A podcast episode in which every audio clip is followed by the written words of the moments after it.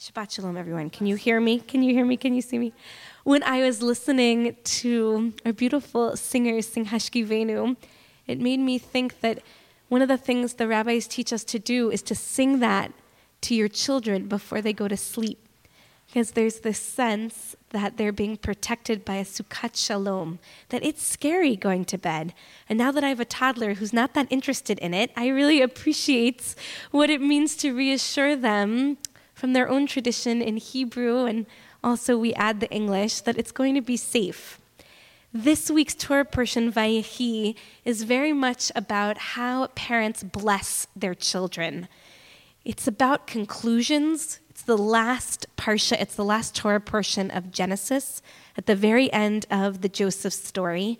And it's when Jacob is about to die and he calls his 12 sons to come to his bedside one by one, and he blesses them.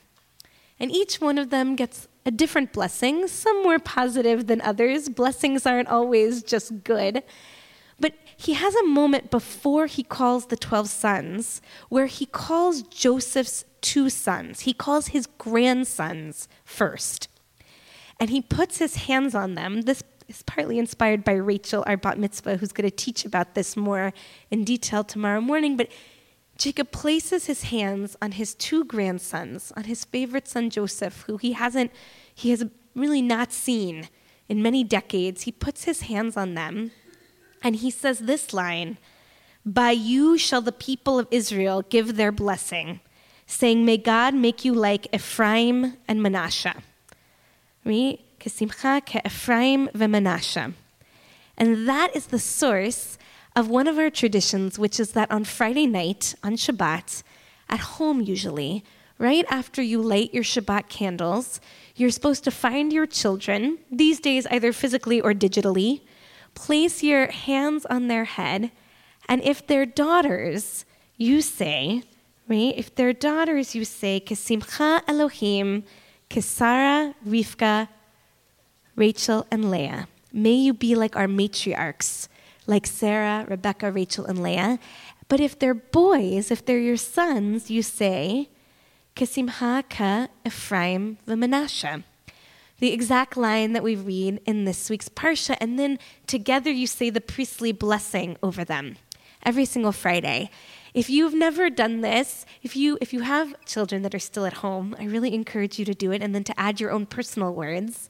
Right? If you don't still have children at home, I had a friend in college who at five o'clock every Friday his cell phone would ring.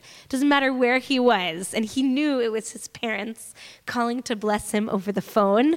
Could do a FaceTime Today, I was too, I'm too old to have had FaceTime in college, but you certainly can even do it with video.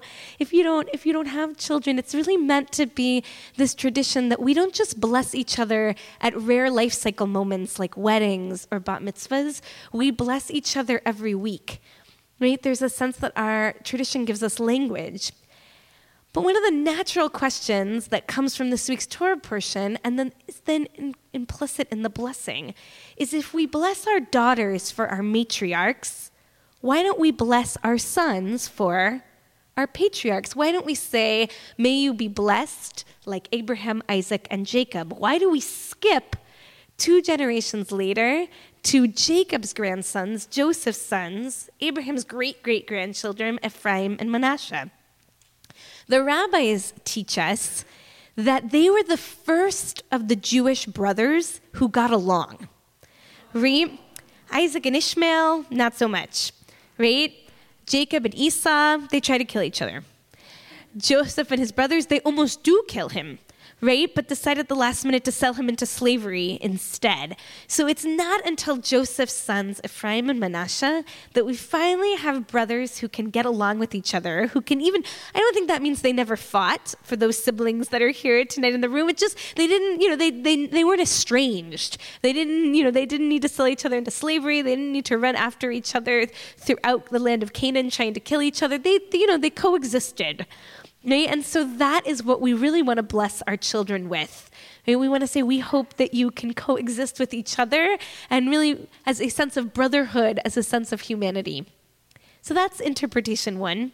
Interpretation two comes from a very well known German 19th century teacher, really considered the father of modern Orthodox Judaism, um, Rabbi Samson Raphael Hirsch. And he says that the first Israelite children to be born out of the land of Canaan, out of the land of Israel, were Joseph's sons. Ephraim and Manasseh were born in Egypt. Their mother was an Egyptian princess who later the Talmud says may have converted to Judaism, but the, the Torah text certainly doesn't teach us that. Ephraim and Manasseh are supposed to actually be Egyptian names that she chooses and that later become have Hebrew have Hebrew meaning. So Rabbi Hirsch teaches we bless our children Ephraim and Manasseh because they were the first diaspora Jews who had to figure out how to stay Jewish outside of a bigger family and extended family in the land of Israel.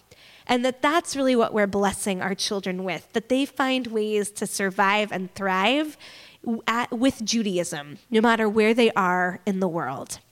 So I thought that second interpretation seemed very fitting for this particular weekend because I think in so so many ways we struggle with what it means we struggle with what it means to both bless our children with a sense of fitting, with a sense of comfort wherever they are, but also with a sense of specialness.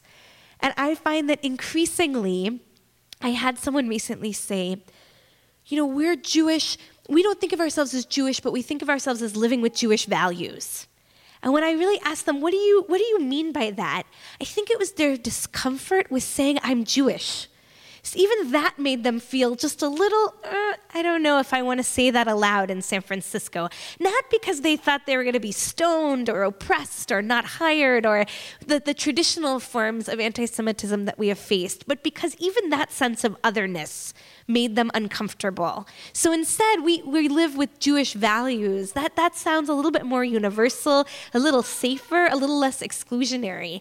And I find during Christmas in particular, we have that same constant ambivalence, that same sense of, you know, we it's not very fun to always feel other, right? But at the same time, if you really if you were able either with other family or in some way to do Christmas this morning, it's also then hard to always figure out what makes us special. What is that uniqueness? What are those Jewish values that we are living? And that ambivalence is really what Rabbi Hirsch, again, the founder of modern Orthodox Judaism in Germany in the 19th century, really the heart of the beginning of these conflicts, that's what he's trying to say, I think. That our blessing for our children, which probably the real answer is probably that they really knew that phrase from the Torah and this week's Torah portion, and it seemed so fitting that they included it in the Shabbat blessings. May you be like Ephraim and Manasseh. May the people Israel over 4,000 years later live out Jacob's blessing, that we would bless our sons as he did with these same words. Right? So there's a continuity there. But I think what Rabbi Hirsch is trying to say is what we're really blessing our children with is the ability to constantly live in that ambivalence not to totally hide, not to refuse to say Merry Christmas when the cashier says it to you nicely, right? But also not to be afraid to be a little different, right? Not to be afraid to go outside and do your own thing on Christmas safely, not to be afraid to say, no, I actually I don't celebrate Christmas and neither do my children, but happy holidays. Whatever that middle place of comfort looks like to you, that is what we're blessing each other and our children with on this Shabbat and every Shabbat. So Shabbat Shalom. Shabbat Shalom. We're going to go from that into our concluding blessings. So I invite you to